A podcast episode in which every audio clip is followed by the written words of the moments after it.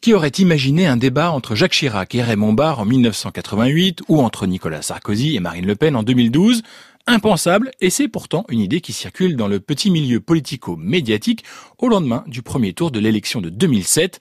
Franck Lanoux, qui était alors directeur délégué du groupe Next Radio TV, propriétaire de BFM TV, nous retrace l'origine de ce projet. Comme parfois les bonnes idées vous arrivent des concurrents. Ce projet de débat était en train de tourner un petit peu dans Paris. Il y avait un projet chez Canal, il y avait un projet chez iTélé. Et en fin de compte, ce débat ne se fait pas. Il s'est mis sur le dos un peu d'une intervention de Nicolas Sarkozy. Et donc, ils y renoncent.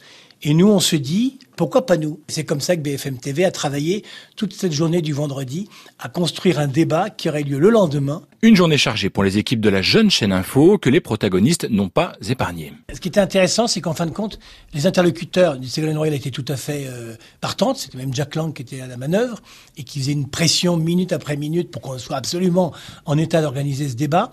La difficulté venait plus de François Bayrou, qui à l'époque nous rajoutait euh, des éléments nouveaux. Et en fin de compte, ça n'est que vers 17 heures qu'on a eu le OK. On l'a compris, c'est bien à l'initiative de Ségolène Royal que ce débat a eu lieu. Mathieu Croissando, qui suivait la campagne de la socialiste en 2007 pour le Nouvel Obs, nous explique pourquoi elle tenait à cette rencontre télévisée. Il y a une bonne intuition chez Ségolène Royal, mais une intuition trop tôt, qui est de dire qu'au fond, euh, il y a peut-être quelque chose à dessiner entre euh, des centristes, des sociodémocrates et des gens qui voudraient faire un petit peu autrement et s'affranchir la bipolarité de la vie politique française. D'une certaine façon, Emmanuel Macron lui donnera raison euh, dix ans plus tard. Alors je pense qu'il s'est mieux pris, c'est mieux pris qu'elle, euh, sinon elle aurait gagné.